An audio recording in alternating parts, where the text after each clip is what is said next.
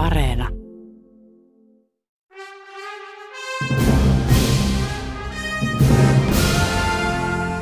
Maailmaan mahtuu paljon hienoja kirjoja ja upeita elokuvia. Mutta monestako hienosta kirjasta on onnistuttu tekemään upea elokuva? Kirja vs. Leffa. Toimittajana Jarmo Laitaneva.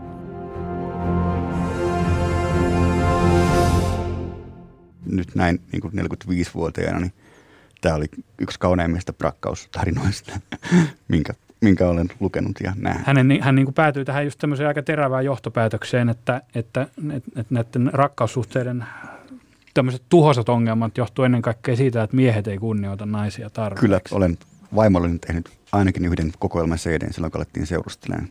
Dolly Partonin Grass is Green oli yksi ja sitten oli Otis Reddingin Dog on the Bay oli sitten oli joku Värttinän kappale. Kliseistä on tässä High Fidelityssä muun muassa se, että, että naisen on aina oltava tässä tämmöisessä heterosuhteessa aina se aikuinen. Ja sitten myöskin, että tota, siinä se johtaa siihen, että naisia vähän idealisoidaan siinä.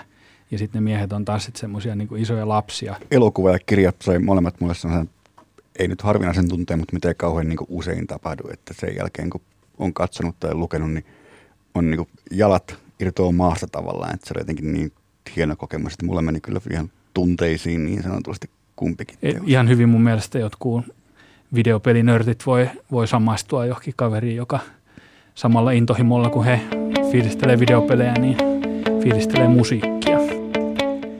Nick Horbin romaani High Fidelity, suomeksi uskollinen äänentoista, ilmestyi vuonna 1995. Harvey onnistui yhdistämään perinteistä kasvutarinaa ja parisuhteen kiemuroita popkulttuuriin niin persoonallisesti, että kirjan menestys oli taattu. Stephen Frears ohjasi Harvey kirjasta samanimisen elokuvan vuonna 2000. Elokuva säilytti kirjan tyylin ja luonteen, vaikka tapahtumapaikka vaihtuu Lontoosta Chicagoon. Ja aivan kuten kirjassa, myös Frearsin elokuvassa musiikista puhumisen lomaan sijoitettu teema itsekyyden vaikutuksista ihmissuhteisiin esitetään tavalla, joka kestää aikaa. Kanssani vähän musiikista ja vähän enemmän rakkaudesta, eli korkeasta todenmukaisuudesta, keskustelevat kirja, elokuva ja musiikkiharrastaja Veikko Sorvaniemi ja kirjailija kriitikko Esa Mäkijärvi. Tämä on Kirja vs. Leffa, ohjelma tarinoiden etenkin nuottiviivaston väliin piilotettujen rakkaustarinoiden ystäville.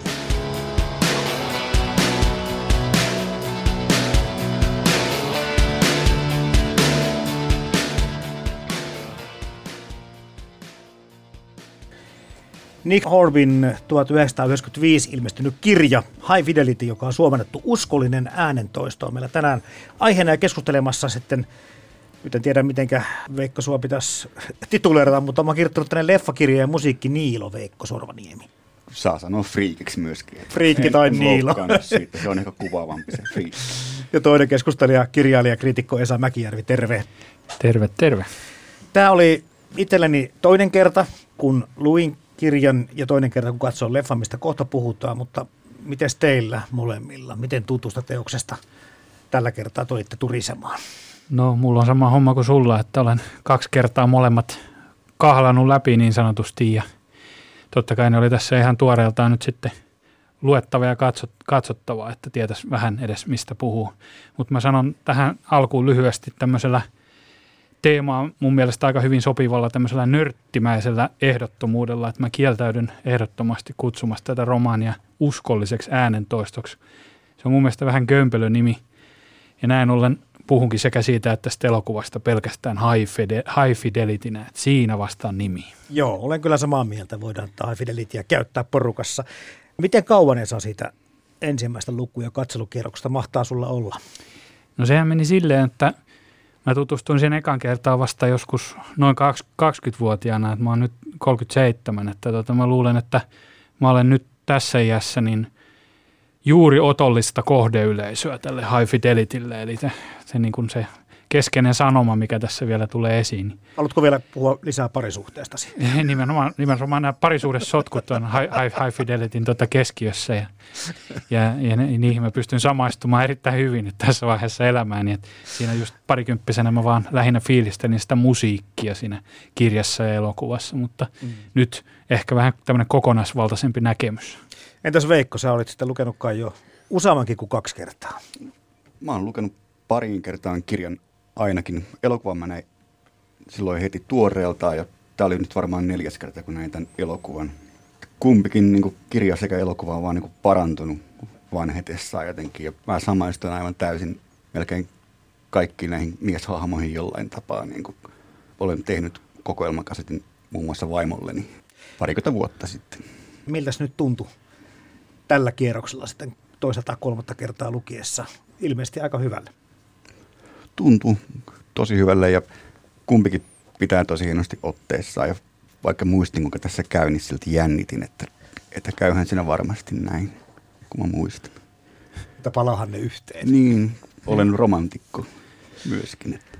Mä itse, itse myöskin tunnustaudun, tunnustaudun romantikoksi, että, että vaikka mä olenkin niin kuin yhdeltä tämmöiseltä leipätyöltä, niin tämmöinen paatunut kriitikko, niin siitä huolimatta pystyn myös tietyistä teoksista myös niin kuin nauttimaan, että en pelkästään niin kuin niitä virheitä niin kuin etsimään niistä ja, ja niitä niin kuin analysoimaan. Kyllä tietysti tästäkin näitä, näitä kauneusvirheitä, pieniä tämmöisiä pil, pilkkuja löytyi monestakin eri syystä, mutta pääasiassa niin kuin sekä niin kuin tämä luku- että katselukokemus oli tietysti erittäin, erittäin nautinnollisia tämän ikäisiä me ollaan, kun me ollaan, ja se meitä puhuttelee ehkä enemmän nostalgiasyistä. Mutta mitä ajattelette, jos tämän tempasee tästä joku teini tai, tai parikymppinen nuori aikuinen yhtäkkiä, ja kun tässä kumminkin puhutaan aika paljon niin kuin semmoista vanhasta musiikista ja ennen kaikkea vanhasta musiikkiformaateista, kuten C-kasettien nauhoittamisista ja kaikesta muusta? No nyt kun katsoin tämän elokuvan viimeksi, niin katsoin sen 15-vuotiaan poikani kanssa yhdessä, mikä myöskin on samanlainen friikki musiikin, kirjojen ja elokuvien suhteen kuin minä – hän ainakin piti niin kuin, ja ymmärsi, ymmärsi niin kuin, mistä on kysymys. Että. Eli hän tietää, mitä se sitten tarkoittaa, koska Tie- kaikki nuoret ei edes tiedä Tietää, sitä. ja kyllä.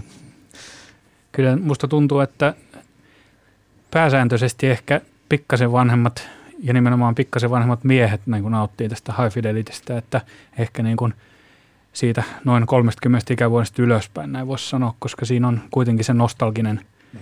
semmoinen pohjavire – ja on hyväksi, että fanittaa jotain sen kirjan tapauksessa ainakin 1901 lukua ja silloin, silloin tehtyä musiikkia esimerkiksi ja, ja näin poispäin. Mutta sitten taas toisaalta niin se, esimerkiksi se nörtteilyteema, mikä siinä tarinassa on, niin, niin sehän on, sehän on yksi, yksi semmoinen ajaton, ajaton juttu, että e, ihan hyvin mun mielestä jotkut videopelinörtit voi, voi samaistua johonkin kaveriin, joka samalla intohimolla kuin he fiilistelee videopelejä, niin fiilistelee musiikkia tässä High Fidelitissä. Ja tässä on sitten silläkin tavalla hauskasti tehty, että kun tässä oikeastaan on tietenkin tämä Rob, joka on pääosassa tässä, tai oikeastaan niin se keskushenkilö, niin, mutta kuten kaikki nämä muutkin tyypit, eli hänen levykaupassaan apulaisenaan työskentelevät, siis Barry ja Dick, hekin ovat nörttejä, mutta kaikki tyypit on erilaisia. Eli tätä nörtteyttä ja musiikkiharrastusta ja mieheyttä, kun tässä toteutetaan, niin kaikki tyypit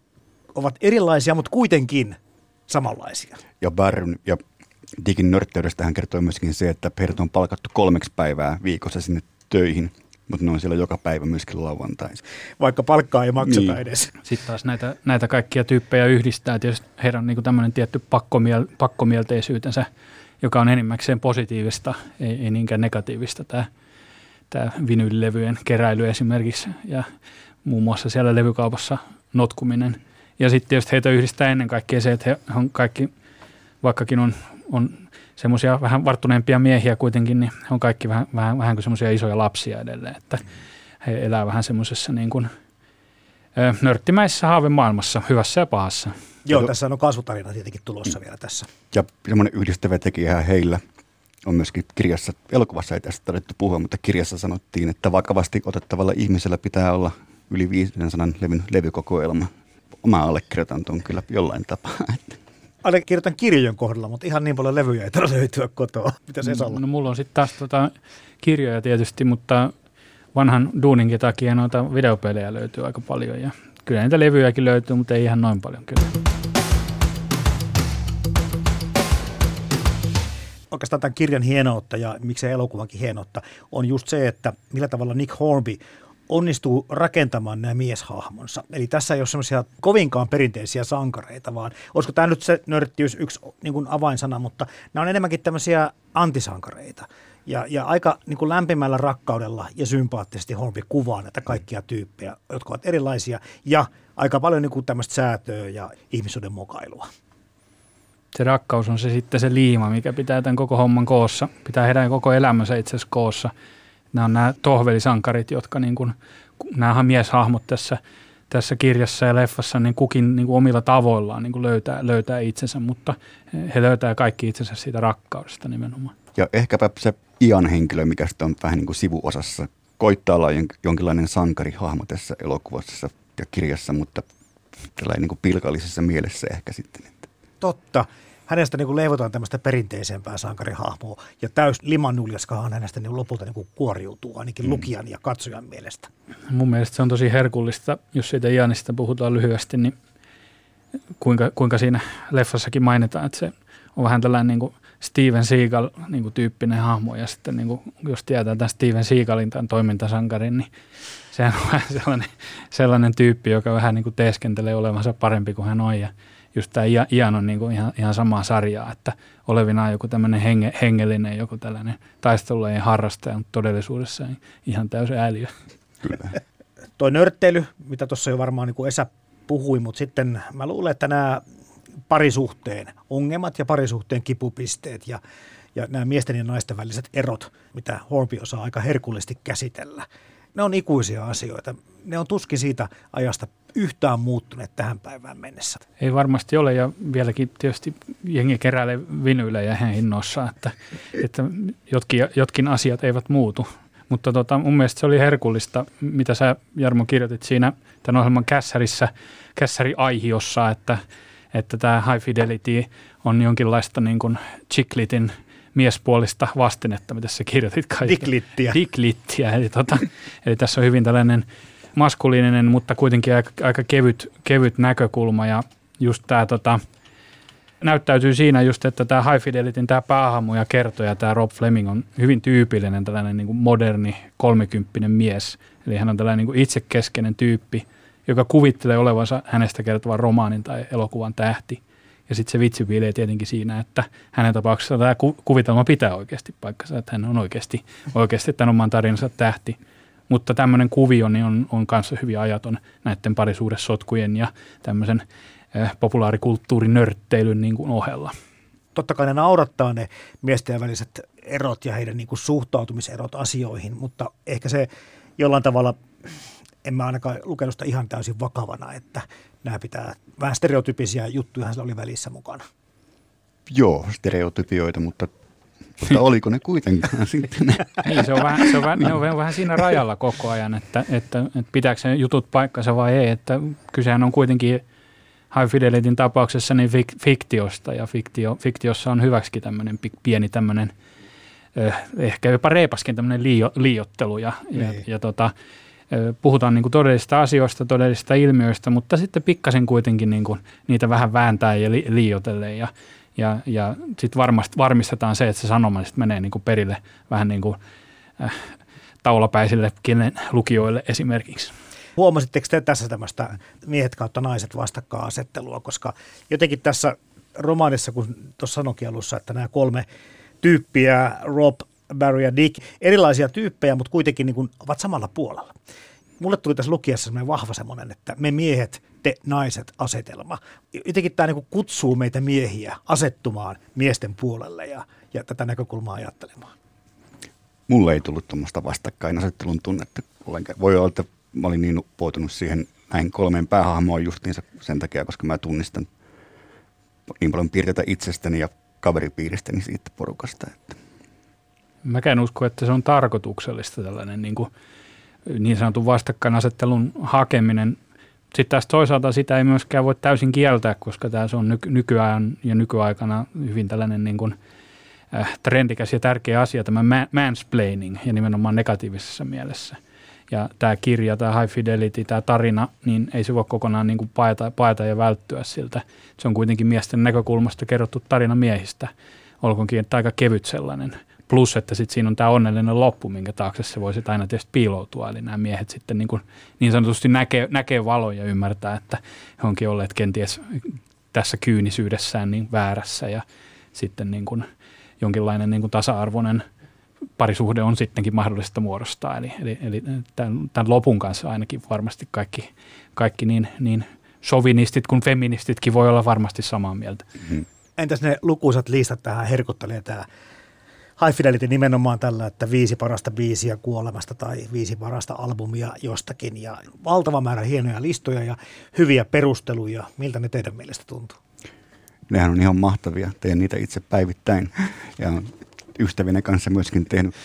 Se, mikä itse asiassa kirjassa ja elokuvassa mua on jäänyt häiritse ja mietitään, on yksi kappale. Bärry tulee silloin maanantaina töihin ja se on tehnyt kokoelmakasetin. Ja ensimmäisenä kappaleena on Catherine and the Wavesin Walking on Sunshine, mikä on ehkä maailman imelin onnellisuuskappale. Että tekeekö sen tahallaan, koska se, ei se oikeasti voi tykätä siitä. Värihän vihaa sen tyyppistä mm. musiikkia. Taas toisaalta se värihän, värihän sitten kuitenkin yllättää viimeistään siinä, mm. siinä lopussa alkaessaan sitten bändeineen laulaa ihan toisenlaista musiikkia tai toisen tyyppistä musiikkia kuin mitä häneltä niin odotettiin, jotain örinää tai jotain Kyllä. Heviä. Hän yhtäkkiä puhkeakin ihan toisenlaiseen lauluun, niin tota, se Barry on vähän tämmöinen mysteerinen tyyppi hyvällä tavalla, että hänestä ei oikein koskaan tiedä. Tuossa kirjassa, toki myöskin elokuvassa, mutta ennen kaikkea kirjassa tämmöisiä noloja hetkiä ja epävarmuuden hetkiä kuvataan aika hienosti. Ja, ja tietysti tämä yhden illan suhde on sitten hyvä semmoinen kohta, missä tätä voidaan käydä läpi alleviivatusti, kuten vaatteiden riisuminen, varsinkin jos olet selvinpäin ja olet vähän epävarma itsessä ja sitten se, just se alastomuus ja sitten siinä pitäisi käydä vessassa kenties ja ettei sitä kuulu mitään ääniä ja sitten on ne kortongit ihan ikuisesti siinä mukana ja muuta, mutta ihmiset voi olla häpeämättömämpiä nykyään ja itsevarmempia, mutta, mutta aiheet on vähän samanlaisia, mitä tänäkin päivänä voisi olla. Kyllä, pitää varmasti paikkaan se. Tähän on muutenkin kiintoinen tämä Robin yhden illan suhde, koska sitten, mikä hänen naisen nimensä olikaan? Se oli Marie de Salle. Aivan, niin hänhän on sitten taas ehkä semmoinen vähän niin kuin naispuolinen Roppe mm. jollain tapaa siinä. Kyllä. Itse varmempi vaan. Mm, tästä ajattomuudesta nyt tietysti se, sen huomaa jo siitä, että tota High Fidelity-kirja sijoittuu sinne Englantiin ja sitten sijoittuu Yhdysvaltoihin tämä elo, elokuva, että se, että se tapahtumapaikka niin kuin muuttuu täysin, niin se ei vaikuta siihen tarinaan oikeastaan millään mm. lailla, että se, se ei ole niin kuin sidottu mihinkään, mihinkään paikkaan, eikä välttämättä mihinkään aikaankaan huolimatta niistä kaikista populaarikulttuuriviittauksista, niin ne, ne niin kuin tärkeimmät asiat tässä kirjassa niin on tai ne syvällisimmät asiat, ne on, ne on nimenomaan ajattomia ja ne on näitä, näitä parisuhdesotkuja. No siirrytään Veikko Sorvaniemi ja Esa Mäkijärvi tähän elokuvaan. 2000 vuonna tuli leffa sitten ulos. Millaisen leffan teidän mielestä Stephen Frears tästä onnistui tekemään? Sanoisin, että ainutlaatuisen hyvän monestakin syystä. Yksi on se, että yleensä jos on elokuvassa hahmo, joka puhuu katsojille sinne, niin se ei toimi niin kuin yleensä ollenkaan. Se on ihan tuhon tuomittu yrityskin, mutta tässä se mun mielestä toimii tosi, tosi hyvin. En mä tiedä siitä, että mä oon niin samanlainen musiikin ystävä niin pitkälle, että se tuntuu, että mulle puhutaan, mä voisin olla niin sen kaveri. Se voisi niin jutella mulle ihan tuosta. Niin kuin tekikin. Niin, ehkä se jutteli Kyllä. Et, et se on, se on myös mainittava, että vaikka tämän ohjelman nimi on tosiaan kirja, kirja vastaan leffa, niin, niin tässä High Fidelityn kohdalla tämmöistä minkäänlaista vastakkainasettelua kirja ja leffan niin välillä ei ole, vaan pikemminkin tämä romaani ja elokuva on tämmöisiä rinnakkaisteoksia, ne täydentää toisiaan. Ja toi leffa on mun mielestä muutenkin niin malliesimerkki tämmöisen, tämmöisen melko niin kuin rönsyilevän romaanin niin sovittamisesta valkokankaalle, että ei, ei, niin kuin, ei niin kuin kirjaimellisesti siirretä, vaan pikkasen improvisoidaan sopivissa kohdissa ja sitten väritetään ja lavennetaan vielä näitä kirjan alkuperäisiä ajatuksia. Ja kaikkein onnistuneen juttu on tietysti tämä John Cusackin valinta tähän Rob Flemingin rooliin, että tämä, tämä Cusack ei vaan näyttele tätä Robia, vaan hän on tämä Rob. Joo, siitä on samaa mieltä. Tuohon kirjoittelinkin itselleni, että saattaa olla Kusakin paras roolityö. Joo, ja ilmeisesti hän on myös ollut mukana käsikirjoittamassa tätä leffaa. Niin Joo. Tätä, tätä, ainakin näitä hänen omia, omia näitä dia, dialogeja, niin senkin takia todennäköisesti ne, ne soljuu niin luontevasti, että vaikka, vaikkakin aika paljon on poimittu kirjasta suoraan, suoraan sitä materiaalia, mutta sopivissa kohdissa on niitä vapauksia käytetty. Muun muassa siinä, että se tapahtumapaikka on Chicagossa. Mutta vaivasko teitä se siirto? Ei, ei vaivannut, ei vaivannut, että se on niin kuin molemmissa on tämmöinen vaihtoehtoinen musiikki, musiikkiskene ja molemmat aika tämmöisiä rentoja paikkoja ja ei, ei siis pikemminkin päinvastoin, se toimii tosi hyvin mun mielestä. Ei se, ei se vaivaa yhtään. Ei vaivaa yhtään ja kuten aikaisemmin mainittiinkin, niin tämä voisi tapahtua niin kuin missä tahansa, että, ja koska tahansa. Niin, melkein milloin tahansa hmm. myöskin, että siinä vaan vaihdet, vaihdettaisiin sitten vähän kerättävien nimikkeiden nimiä ja muuta tämmöistä ja jengi käyttäisi vähän erilaisia vaatteita, mutta siinä kaikki. Nämä lukuisat Robin ajatukset tai tämmöiset pohdinnathan oli nimenomaan kai ne osat, mitkä oli sitten tämmöiselle kameralle puhumiseksi käännetty. Taas jos Esa sen kriitikon viita laitat vähän aikaa syrjään ja mietit kirjailijana, niin se on niin erilaista siirtää se kirjallisuus käsikirjoituksen muodossa elokuvaksi, mutta tässä se onnistui jotenkin niin kuin erinomaisen hienosti. Kyllä siinä on yleensä aina se, aina se sama tuttu ongelma, että etenkin jos lukee sen kirjan ensin ja sitten katsoo sen elokuvan, mikä siitä on tehty, niin ongelma on yleensä, yleensä se sama, eli se elokuva niin kuin etenee jotenkin liian nopeasti, kun on tottunut siihen kirjan semmoisen verkkaisempaan, huolellisempaan kypsyttelyyn ja rakenteluun. Mutta tässä ei ollut mielestäni suuria ongelmia sen suhteen, myöskin sen takia, että se kirja on aika viihdyttävä, vetävä, se menee aika nopeasti eteenpäin. Ja näin ollen sen sovittaminen tämmöiseksi sulavaksi elokuvaksi.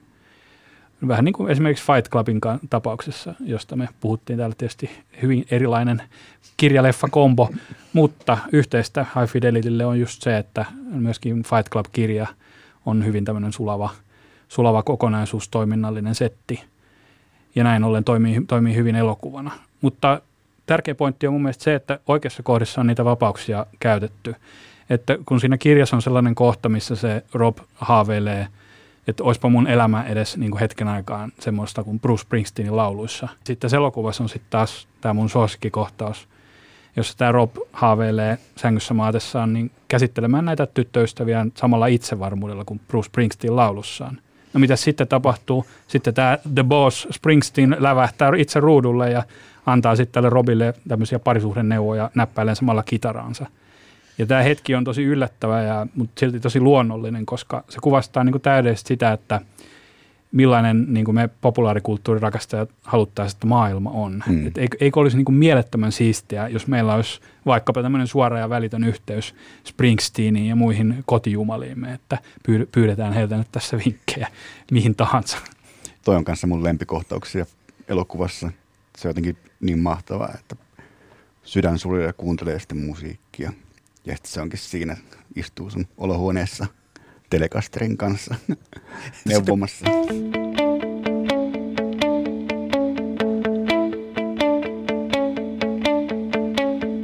Joskus kuulee ihmisten puhuvan sitä, että kun tuon toisen ihmisen maku on tuollainen, pitääkö sen antaa vaikuttaa, jos joku on ihan eri mieltä sun kanssa musiikista tai kirjallisuudesta tai elokuvasta tai, tai vaikka aatemaailmaltaan poliittisesti eri mieltä. Onko nämä mielipiteet niin tärkeitä vai kumminkin High Fidelitissäkin löydetään se ihminen kaiken taustalta?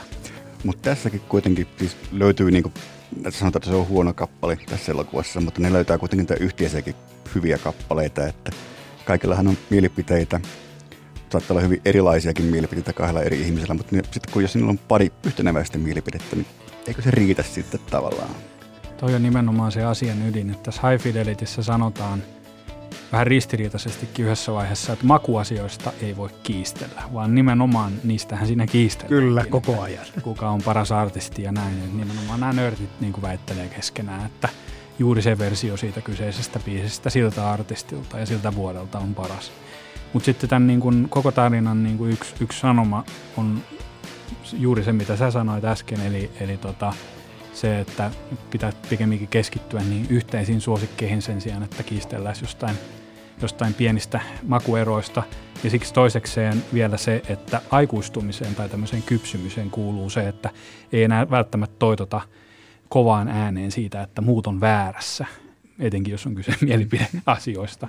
Että pitäisikö joku niin kuin Brian Adams tai U2 niin kuin ampua, niin kuin mitä tässä niin kuin High Fidelityssä ehdotetaan siis yhdessä vaiheessa, että jos tulisi musiikkivallankumous, niin muun muassa U2 tyypit olisi siellä niin kuin ekana niin kuin suolattavana, niin okei, että tämähän on tämmöinen has, hassu vitsi, mutta jos nyt sattuu huoneessa olemaan vaikka joku tosi, tosi kova U2-fani, niin pitäisi tästä nyt sitten mm. niin tehdä numeroa. Siitähän saadaan varma riitaa aikaiseksi, ehkä jopa jonkinlainen painiottelukin. Eli tuota, voi ehkä seurasta riippuen kypsyttyä, niin pitää nämä tietyt mielipiteensä omana tietonaan. Kyllä, ja silloin kun näitä elokuvan ensimmäistä kertaa, niin silloin oli varmasti samaa mieltä, että U2 voisi ampua. Mutta nykyään kyllä mulla on muutama levykin heiltä, että ei, ei, tarvitse, ei vielä tarvitse Ihminen on muuttuvainen, sopeutuvainen. Mä olen jopa laulannut Brian Adamsia karaokessa, mutta se, niin liene, se lieneekin ehkä semmoinen paikka, mihin se soveltuu.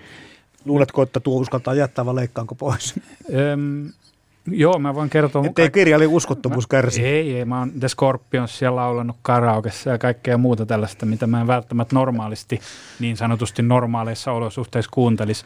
Mutta mä oon niin kun ehkä tullut vanhaksi ja löysäksi nyt, kun mä alan olla jo sitä mieltä, että jokaiselle musiikillekin on alkaa olla paikkansa, että miksei joku sentimentaalinen lässytyskin voisi ihan hyvin toimia jossakin yhteyksissä. Tai sitten ei, mutta kyllä siitä joku pitää, niin, niin se, sen sallittakoon olla olemassa, että ihan sama oikeastaan. Kyllä, ja mä olen, olen myöskin laulannut Summer of 69 karaokessa. Sinäkin. Kyllä, ja kuulen siitä kyllä, tästä on varmaan kymmenen vuotta aikaa, niin aina joku nostaa sen esille. Arvaa kuulutko tämän jälkeen? Kyllä varmaan, mutta en mä välitä siitä nyt. Mm, tästähän, tähän kuulostaa siltä, että meidän on nyt tästä äänitystudiosta lähettävä nyt sitten lähempään karaokepariin ja esitettävä kolmistaan toi Summer of 69 tai sitten tämä toinen Brian Adams hitti, tämä Heaven. Ota mä katon, kun mulla tuossa tylsää puukkoa vielä tuossa varran tätä viljellä puhutaan vielä vähän aikaa tästä leffasta ja näistä puitteista. Mä mietin sitäkin, että miten hyvältä se elokuva näytti ja miten se niin kuvitti sitä omaa kuvitelmaa siitä kirjasta, että tippaakaan ei vaivannut tosiaan se Englannista Amerikkaan siirto ja sitten vielä se levykauppa, vaikka kun miettii, miten, miten semmoiseksi niin rähjäseksi ja vähän semmoiseksi niin kuin konkurssikypsän näköiseksi paikaksi se oli jo onnistuttu lavastamaan. Se oli tosi niin kuin uskottavaa siltä kaikilta ja se katukin, minkä varrella se oli, niin se oli aika hiljaisen näköinen tie myöskin siinä elokuvassa, kuten kirjassa. Mutta silti ne oli erilaisia. Minähän myöskin luonnollisesti haluaisin perustaa levykaupan. se näyttäisi juuri tolta varmaan, mitä se oli elokuvassa. Ketä sulla olisi töissä siellä? kadu, kadun miehiä. Kadun miehiä. Kolmeksi päivää palkkaisin heidät sinne. Tuossa on tuossa kirjassa, kirjassa vielä vähän enemmän sitä mukana sitä Robin tuskailua, että hän niin kuin – niin kuin suorastaan piehtaroi siinä itsesäädessä, että hän on, hän on niin kuin vain tämmöinen levykaupan omistaja, että hän ei, hän, hän ei tee niin sanotusti oikeita töitä. Niin vaikka sano kunniallinen hieno ammatti. Niin, sitä, sillä mä vähän naures, naureskelin niin. silleen hirtehisesti, että mitä se nyt oikein se, sekoilee, että, että siinä oli enemmänkin semmoista itsesäällistä meininkiä tällä Robilla ja sitten hän tekee sen kertomuksen edetessä sit sen niin kuin loogisen ratkaisun perustamalla sen oman levyyhtiönsä sit siihen rinnalle ja menemällä niin kuin eteenpäin elämässä. Että hän löytää sen niin kuin myöskin sitä kautta sen oman tiensä. Ja siinä on varmaan sitten, voisiko siinä olla sekin, että kun se Laura pärjää niin paljon paremmin, kun se on päässyt hyvään asemaan asiana jo toimistossa ja sitten Robille tulee ehkä sellainen tunne, että hän onkin vähän luuseri, että niin. jollain tapaa. Että, vähän hullu. Niin. niin ainakin sitten, häntä vaivaa se, että tyttöystävä häntä elättää, koska omat rahat ei riitä oikein mm. elinkustannuksiinkaan Robilla. Niin tuossa Robissa, tai siinä Robin hahmossa on vähän semmoista jännää, semmoista vanhan, vanhan ja uuden niin kuin yhdistelmää. Että hän on selkeästi tällainen niin kuin uuden ajan hahmo, vähän tällainen niin kuin ajelehtiä, ajelehtiä tyyppi, mutta sitten hänessä on myös ilmeisesti isältään perittyä tämmöistä niin kuin vanhan liiton meininkiä, että miehen pitäisi niin kuin olla perheen pää ja vähän niin kuin elättää. Tai ainakin tämmöisiä niin kuin käsityksiä ja harhakuvia, pinttymiä hänellä on, että miehen pitäisi olla jonkun tietynlainen ja sitten hän sen takia on niin kuin pettynyt itseensä jollain lailla. Mutta sitten hän lopulta niin kuin ymmärtää tietenkin, että näin ei ehkä ole, että ehkä tämmöisiä miehiä ei enää kenties tarvita.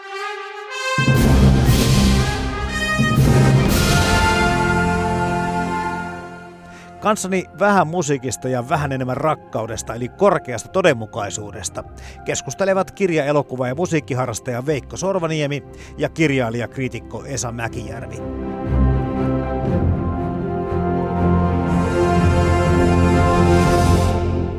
Näistä näyttelystä on puhuttukin. John Cusack tuossa Robin Roadissa on loistava. Barrya esittää Jack Black, joka tekee kansan hienon roolin, eikä jää tämä Todd Luiso, joka on pikkusen ehkä oudompi näyttelijänä, tuttu joistakin sivuhahmon roolista tässä äh, Dickin roolissa. Kaikki on tosi hyviä.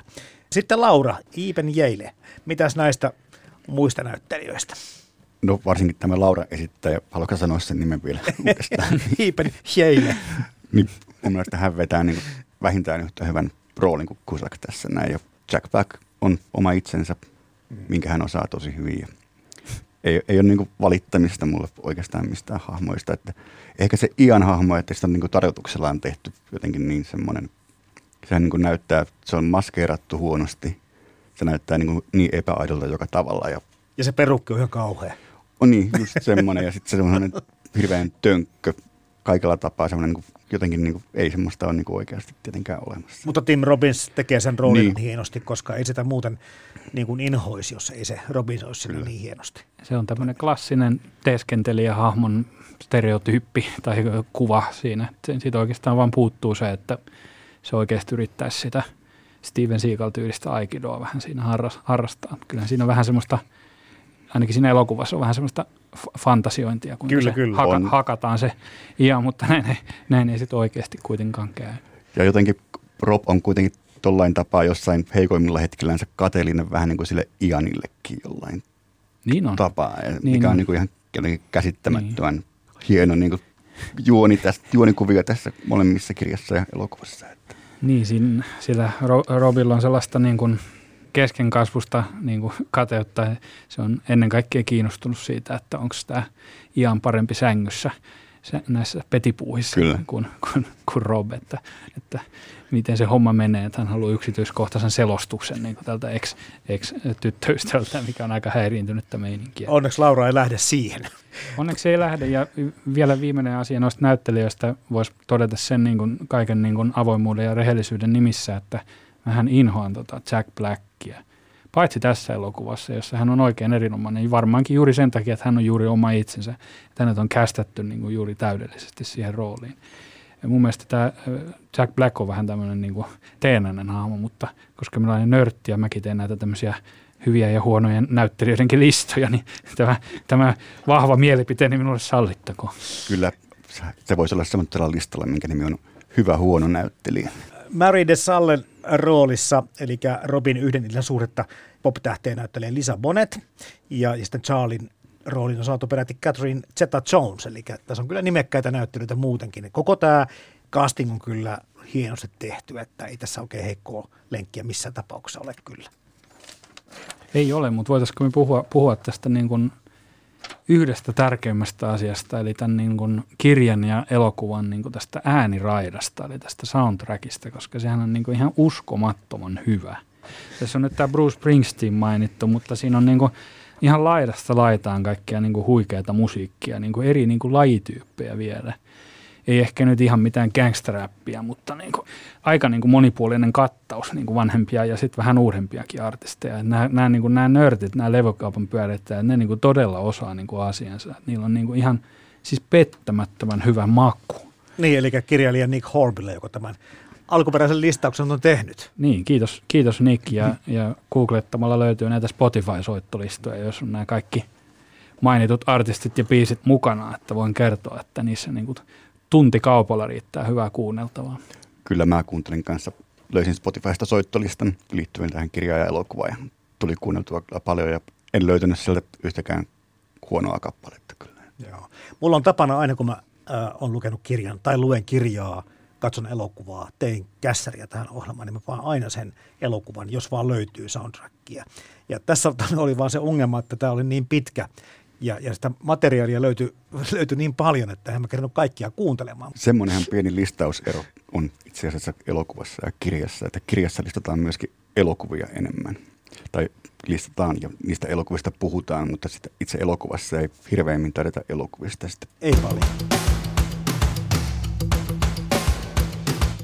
No puhutaan hei Veikko Sorvaniemi Esa Mäkijärvi eroista.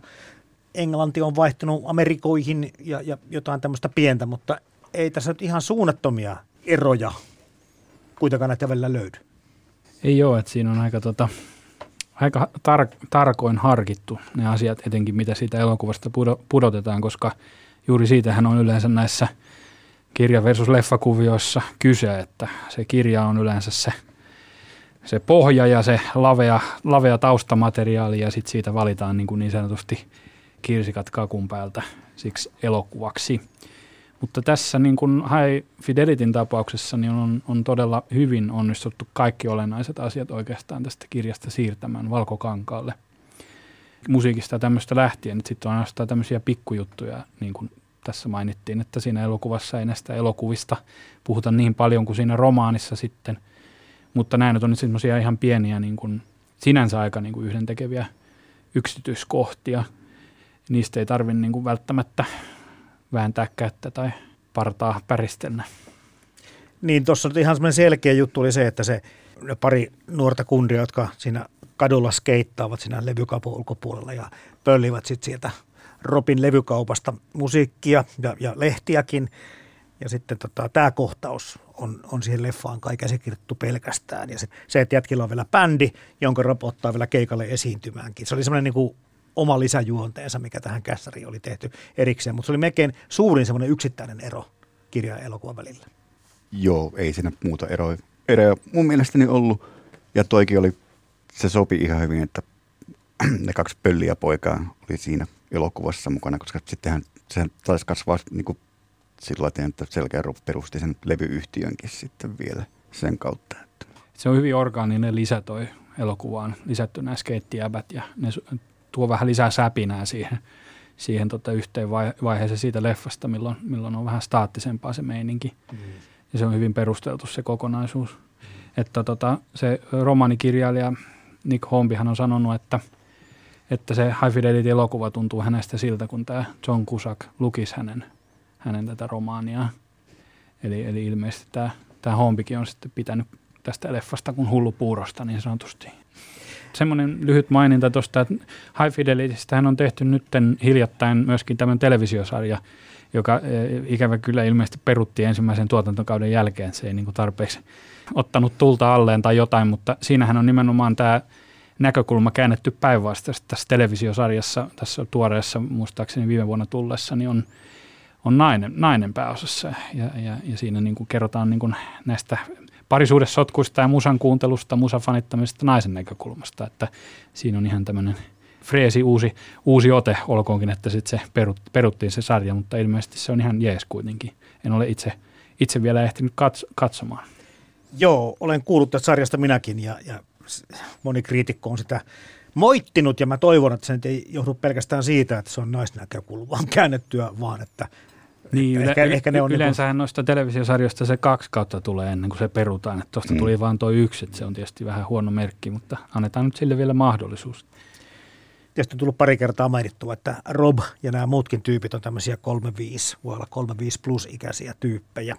Jo, ja, ja tota, vähän niin kuin jatkavat sitä nuoruuttaan. Tänä päivänä musta tuntuu, että tämä on vielä ajankohtaisempaa, tämä nuoruuden jatkaminen.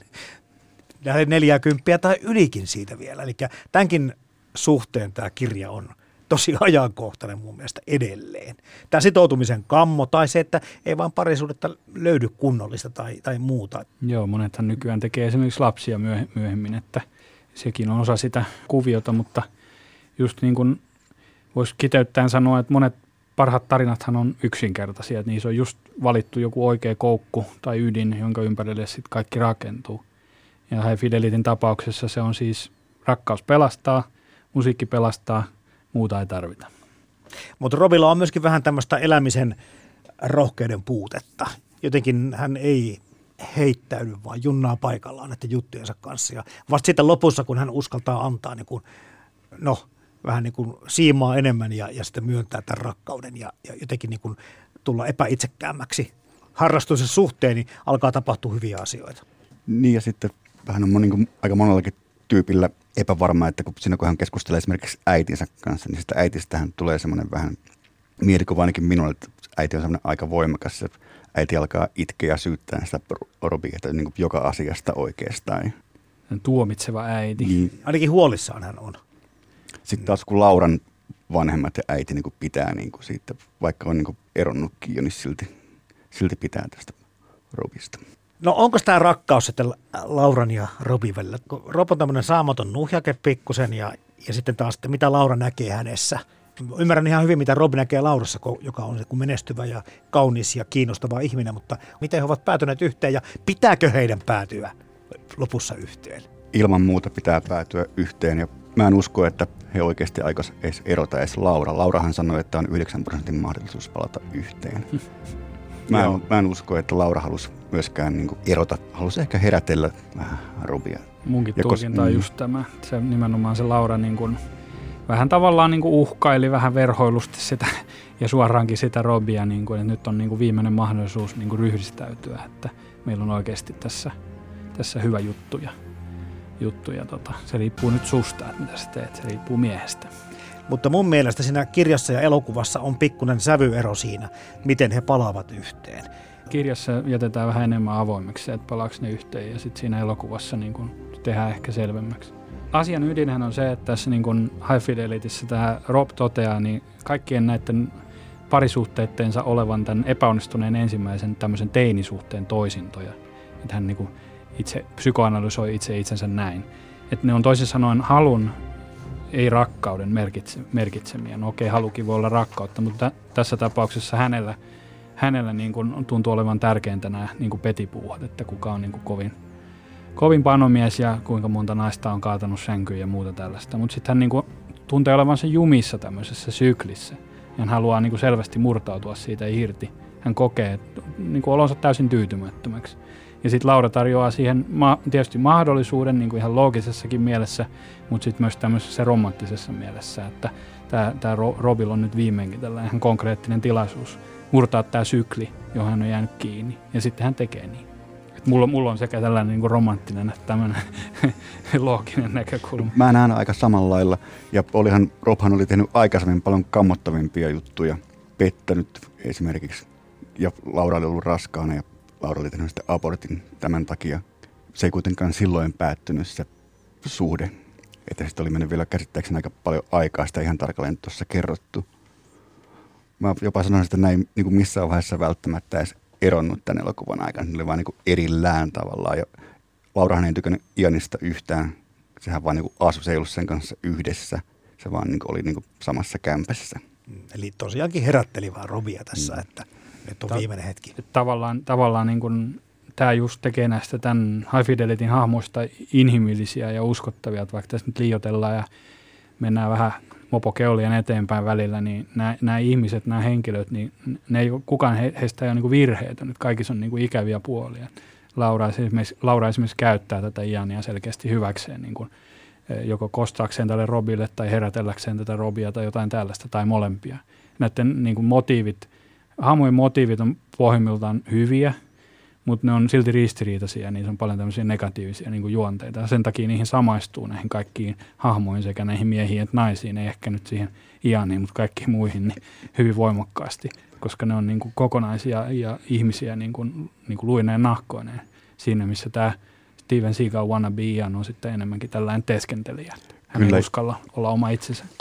Kyllä ja tämän tapaisissa leffoissa, missä niin kuin tulee ero niin helposti niin kuin saattaisi niin kuin lukijana tai katsojana asettautua jomman kumman puolelle, mutta tässä ei niin kuin, ainakaan itse ollut niin kuin kummankaan puolella, tai olin kumpienkin puolella, tai, niin kuin, tai onnellisen romantiikan puolella olin, että päätykää yhteen. Tämmöisille niin kuin hyville ihmisille toivoo hyvää niin kuin automaattisesti, että jotenkin, että ei se, ei se, että ne, ne, ne voi tehdä virheitä, ne voi mokailla, mutta sitten aina on mahdollista pyytää anteeksi, aina on mahdollista aloittaa alusta. Ja sen takia tämä High Fidelity, High Fidelity on kaikesta liiottelusta huolimatta niin inhimillinen, hieno tarina. Myöskin osa viehätystä on siinä, että tämä Rob jollakin tavalla tekee niitä listauksia näiden työkaverittensa kanssa näistä high laiteista, eli parhaista biiseistä, parhaista albumista, parhaista leffoista. Ja jollakin tavalla hän niin kuin myöskin on lapsuuden unelmissaan sitonut sen parisuhteen, glamourin, tämmöisiin highlightteihin. Ja sitten hän niin kuin huomaa, että ei hemmetti viekö, että ei tämä, niin kuin, ei tämä olekaan mitään upeita alusvaatteita tämä arki.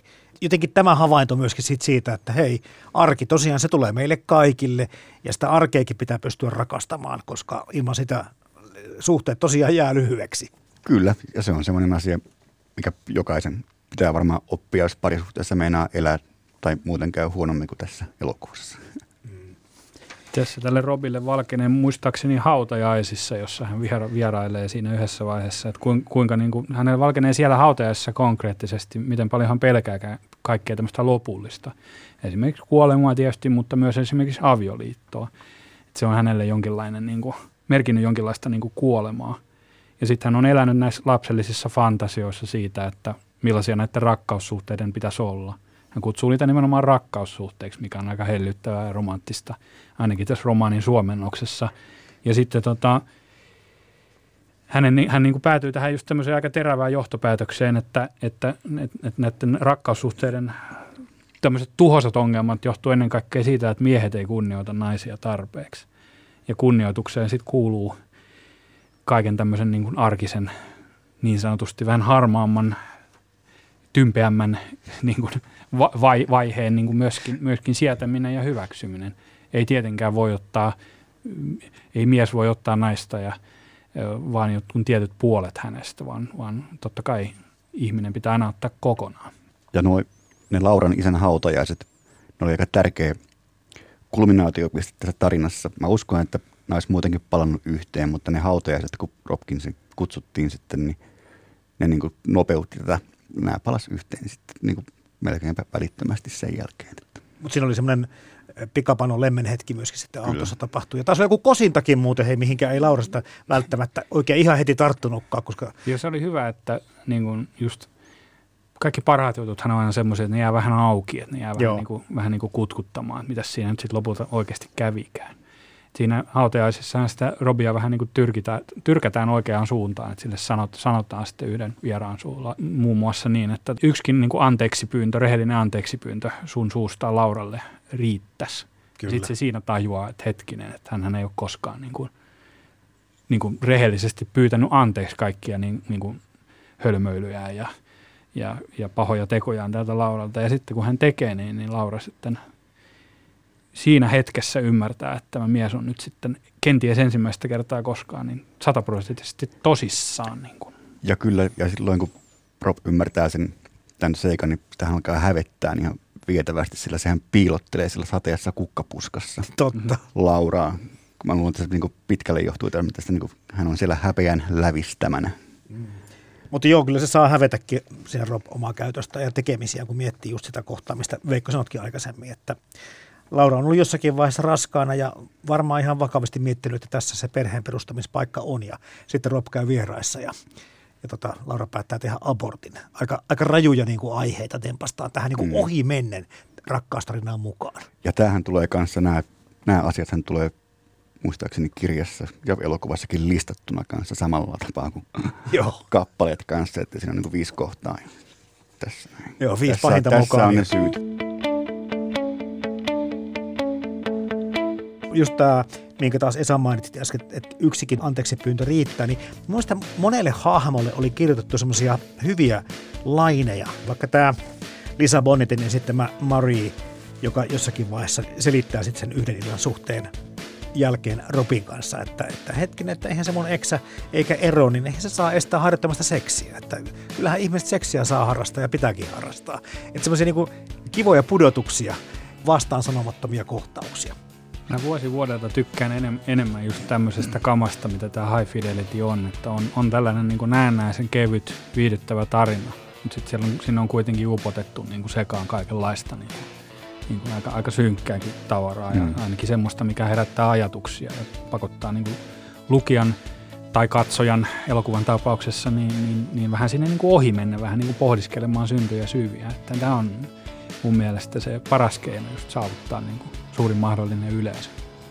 Ja voi olla Rob olisi niin kunnollisempi tyyppi, jos sillä olisi niin kuin, sanotaanko nyt parempia kavereita, koska sitten Dick ja Barry, niin nehän on semmoisia, no Dick vähän yrittää lohduttaa, mutta tuntuu, että Barryllä ei ole niin kuin minkäänlaista tämmöistä niin kuin työkalupakkia niin kuin lohduttaa tai neuvoa tai antaa myötätuntoa tai tehdä mitään. Hän ei ymmärrä senkään vertaa parisuhteesta tämä niin.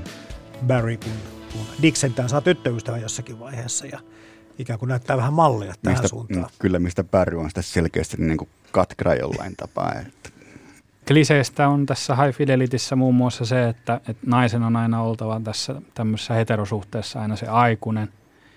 Ja sitten myöskin, että tota, siinä se johtaa siihen, että naisia vähän idealisoidaan siinä. Ja sitten ne miehet on taas sitten semmoisia niin isoja lapsia. Että nämä kaikki on tietysti kliseitä, mutta ne on kaikki perusteltuja kliseitä, koska se näkökulma on nimenomaan sen Rob, Rob Flemingin. Ja se on, se on just tällainen tyyppi, joka on vähän tämmöinen niin kuin iso lapsi, joka sitten idealisoi jollain lailla – fantasioissaan, haaveissaan näitä naisia. Eli se kaikki on hyvin niin kuin perusteltua, että sitä ei, ei voi syyttää kirjailijaa siitä, että se on jotenkin tehnyt virheitä tässä, vaan, mm. vaan pikemminkin päinvastoin se on vaan valinnut tämmöisen näkökulman. Tämä on aivan mahtavaa Veikko Sorvaniemi ja Esa Mäkijärvi, kun luuli, että tulette tänne puhumaan musiikista, niin täällä aikuiset miehet puhuvat lemmestä ja rakkaudesta. Sehän, nyt, nyt ollaan asian ytimessä. Sehän on tämän asian ydin, vaikka, vaikka, vaikka niin kuin siitä, siitähän tietysti se popmusiikkikin kertoo lemmestä ja rakkaudesta, mutta parasta tässä High Fidelityssä on tietenkin sen onnellinen loppu, jossa tämä Rob löytää paikkansa ja sitten tämän selkärankansa myös. Hän on viimein valmis sitoutumaan yhteen naiseen ja ottamaan vastuuta – mikä tekee sitten hänestä tämmöisen yhteiskunnan täysivaltaisen jäsenen. Eli vähän tämmöinen niin kuin tylsä loppu tietyssä mielessä, eli vähän, vähän semmoinen niin kuin konservatiivinen, että niin kuin sitten niin kuin tämän ydinperheen kautta niin kuin kaikki ongelmat ratkeaa, mutta tota, myöskin tämmöinen sama aikaan hyvin tämmöinen sydäntä lämmittävä romanttinen loppu, mikä tietysti on just se, mitä me ollaan niin kuin sen tarinaan tutustuneena niin tultu hakemaan. Mutta puhutaan hei tästä musiikin roolista, koska mä mietin sitä samaa asiaa, että minkä ihmeen takia mä tykkään tästä kirjasta ja elokuvasta näin paljon. Ja, ja nyt tällä toisella katsomiskerralla niin paljon enemmän vielä kuin alun perin. Ja meillä on tästä High Fidelitystä niin kuin semmoinen, että se on musiikkitarina, mutta loppujen lopuksi se on rakkauskertomus.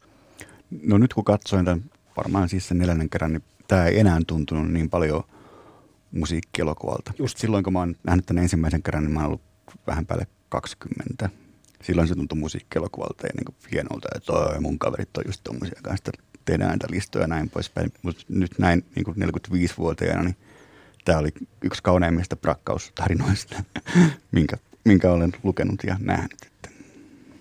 Joo, se musiikki on tietysti tärkeässä roolissa siinä, mutta se just, mullakin on tämmöinen samanlainen vastaava kokemus, että kun ikä on karttunut näiden katselu- ja lukukertojen välillä – High Fidelityn kohdalla, niin se musiikki on mennyt sinne taustalle yhä enemmän. Totta kai mä olen niin kuin henkeä ja vereä jonkun Bruce Springsteenin fani ja näin poispäin. Ja aina, aina niin kuin pulssi nousee kattoon, kun The River lähtee soimaan ja niin poispäin, että tunnistan niin kuin tämän musiikkinörtteyden, sen musiikin välttämättömyyden niin kuin elämässä.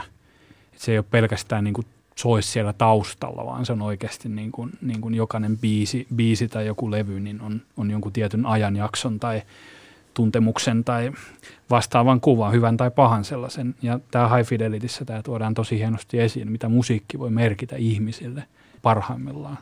Voi olla jopa tämmöinen niin kuin pelastava voima.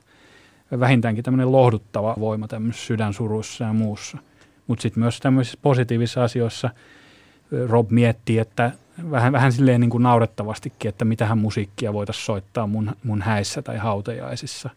Ja se menee tietysti vähän semmoiseksi mhm. sentimentaaliseksi, että siellä hautajaisissa soisit just jotain kamalaa, kamalaa puppua. Mutta se meille ihmisille sallettakoon, että vaikka me oltaisiin millaisia niin kuin hyvän maun mielestämme muovia nörttejä, niin meissä pitää olla myös tämä sentimentaalinen puoli. Ja sitten tämmöisellekin musiikille on sitten lopulta kuitenkin tilausta. Ja yllättävän vähän tässä elokuvassa loppujen lopuksi soi musiikki sitten. Että puhutaan paljon ja niin kuin pätkiä soi, mutta yllättävän vähän se, niin kuin, jos miettii vaikka Koinin veljestä elokuvia, missä soi musiikki yleensä koko ajan, paitsi yhdessä elokuvassa, mutta muuten soi koko ajan niin kuin musiikkia ja näin poispäin. Niin eihän tässä se musiikki, niin kuin, ei se ole tässä niin isossa intohimo tai joku tämmöinen on ehkä se oikeampi. Idea tästä, että Rob oikeastaan keskustelee, kommunikoi kirjan alussa tämän musiikin avulla. Eli tekee näitä tämmöisiä omia nauhoituksiaan. Sä sanoit Veikko tuossa, että itsekin olet samanlaista hommaa harrastanut. Kyllä, olen vaimolleni tehnyt ainakin yhden kokoelman CD silloin, kun alettiin seurustelemaan parikymmentä vuotta sitten. Muistan osan kappaleista. Mesi kysyä, että, että jos vaan muistat, niin kerropas muutama. No, Dolly Partonin Grass is Green oli yksi ja sitten oli Otis Reddingin Dog on the Bay oli ainakin. Sitten oli joku Värttinän kappale oli myöskin. Eli kotimaistakin oli mukana. Eppu normaalia. Tietenkin oli. Varmaan löydän sen levyn kyllä jostain. Mi- mikä oli vastaanoton taso silloin, kun No itse asiassa eilen kysyin, että muistatko vielä tämmöistä, niin muisti ainakin ja muisti itse asiassa näitä kappaleita kanssa, että on ollut varmaan ihan hyvä. se on romanttista teillä sitten että myöskin. kohta tulee 15 vuotta itse asiassa täyteen avioliittoa tässä. Tuntuu olevan hyvät biisit valittu. Kyllä. Ei ollut mitään kamalia renkotuksia. Ootko Esa tehnyt vastaavia? Mä oon tehnyt näitä listoja mun kavereiden kanssa aikoinaan tosi intensiivisesti ja jotenkin liiankin intensiivisesti, että mikä on niin kuin parasta mitäkin ja näin poispäin, mikä on huonointa mitäkin. Ja sitten tämä listojen tekeminen, niin kuin musiikkilistojen tekeminen, niin on taas sitten tullut näiden suoratoistopalveluiden kautta sitten enemmän. Että on siinä sitten tehnyt näitä soittolistoja, jos on vähän samasta asiasta kysymys. Että yritetään joku tietynlainen kokonaisuus, jossa liikutaan tietynlaisesta tunnelmasta toiseen, niin, niin saavuttaa. Että kyllä niin kuin jonkinlaista niin kuin tarttuvan pintaa tähän niin kuin musiikkikasettien ja CDden tämmöiseen taiteenlajiin on kyllä mullakin. Mun mielestä tämä High Fidelity on tosi toimiva yhdistelmä tota, niin kuin kevyttä ja raskasta. Ja nimenomaan toimiva sen takia, että se on sinne kevyempään kuitenkin kallellaan. Ja sitten sama pätee muihinkin näihin Nick Hombin romaaneihin, näihin ekoihin kirjoihin, mitä hän teki aikuisille. Eli Hornan kattila ja poika. Ne kaikista tehty leffa. Kaikista on tehty leffat ihan ymmärrettävistä syistä.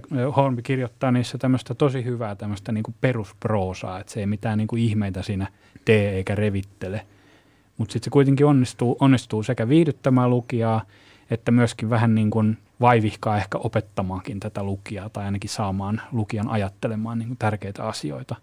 Ja tässä niin kuin tämä Hombi on, meinasin sanoa mestari, mutta ehkä nyt ei mopo karka, karkaa sen enempää käsistä, sanotaan, että Hombi on tosi taitava tässä. Elokuva ja kirjat sai molemmat mulle sellaisen, ei nyt harvinaisen tunteen, mutta mitä ei kauhean niin usein tapahdu, että sen jälkeen kun on katsonut tai lukenut, niin on niin jalat irtoaa maasta tavallaan, että se oli jotenkin niin hieno kokemus, että mulle meni kyllä ihan tunteisiin niin sanotusti kumpikin teos. Kirja vs. leffa, kun tärkeintä on tarina.